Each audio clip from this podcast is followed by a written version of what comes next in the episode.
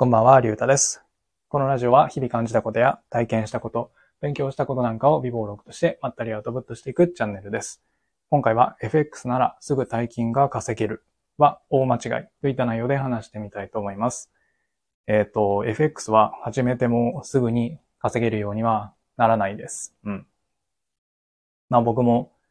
4年ぐらい、えっ、と FX やってるんですけど、まあ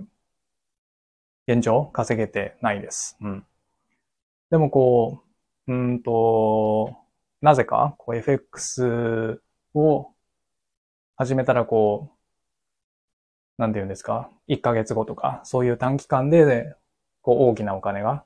手に入るみたいなこうイメージってどこかあると思います。うん。だからこう副業とか、えっ、と今のメインの収入プラスアルファのこうお金を稼ぐ手段の一つとして、まあ FX を選ぶ人もいるのかなと思います。うん。でも、いざ始めてみたものの、こう、思ったように稼げないので、まあすぐにやめてしまう人も多いのかなと思います。うん。じゃあなんでこう FX を始めても、こうすぐには稼げるようにならないかっていうと、やっぱりそれは、えーっと、プロの世界だからです。うん。こう自分たちがそのトレードをしていく中で見ている、あの、チャートの画面、あの、上に行ったり下に行ったりする、あの画面の向こう側には、こう、プロの人たちも同じこう、値動きを見てトレードしているわけですよね。うん。で、例えば、これが FX じゃなくて、えっ、と、プロスポーツ、まあ、例えばプロ野球とか、の話に置き換えれば、まあその FX ですぐに勝てないのがなんでかっていうのが、まあイメージしやすいと思うんですけど、まあ仮にこう小学生が、こう野球少年が、まあプロ野球の、えっ、と、世界に行って、じゃ対等にこう戦えるのかっていうと、まあそんなわけはないですよね。うん。もうなんだったらこ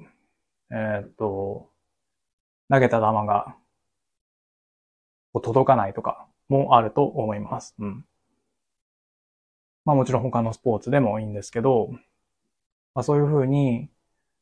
えーっと、まあ素人というか、あのーなんて言うんですか、実力が全然ない人がこうプロの世界に行ったら、スポーツであれば、まあそれは無理だよねってなると思うんですけど、FX ではまあそうならない。うん。ですよね。そこの、うんと、感覚のズレが、こう FX を始めてすぐに稼げないってなっちゃう理由の一つだと思うんですよね。うん。じゃあなんでこう、えっ、と、FX は、えっ、と、その世界がプロの世界であるにもかかわらず、こう始めた次の日から、とかまあ短期間で稼げるようになるっていうそういう幻想を思い描くかっていうと、やっぱり FX はやってることが単純だし、こう体力とかもいらないので、そういうふうに簡単に稼げるんだっていうふうに思っちゃうんだなと思います。うん。まあ実際 FX はこう買うか、まあもしくは売るか、まああとは何もしないかっていう本当にできる行動っていうのは少なくって非常にシンプルなので、まあそういう、うんと、見た目の、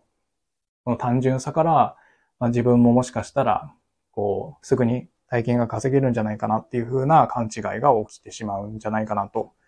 思っております。うん。でもこう、こう、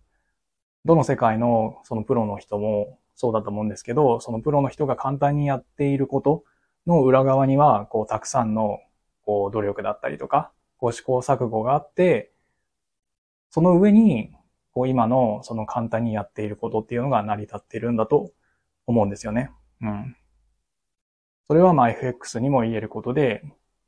その FX でこう、いとも簡単にこうお金を稼いでる人たち、まあその、えっと、いとも簡単にやっていることの裏側にはそれまでこう、たくさん負けてきた経験だったりとか、まあいろいろこう、考えてきた、えーっと、成果っていうものがあると思うので、まあそういうものを無視して、えー、っと、自分たちもすぐに稼げるんだっていうのは大きな間違いかなと思います。うん、だからこう FX なら始めた、こう次の日とか1ヶ月後とかに、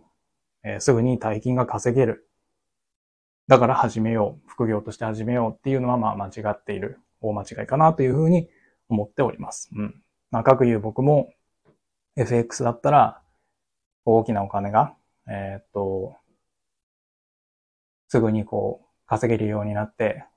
人生ウハウハだなと思って、えー、4年前ぐらいに始めたんですけど、まだ現状全然稼げていないので、いや本当に甘くないなと思って、えー、いる現状でございます。はい。というわけで今回は FX ならすぐ大金が稼げるは大間違いといった内容で話してみました。今回はこれで終わります。ありがとうございました。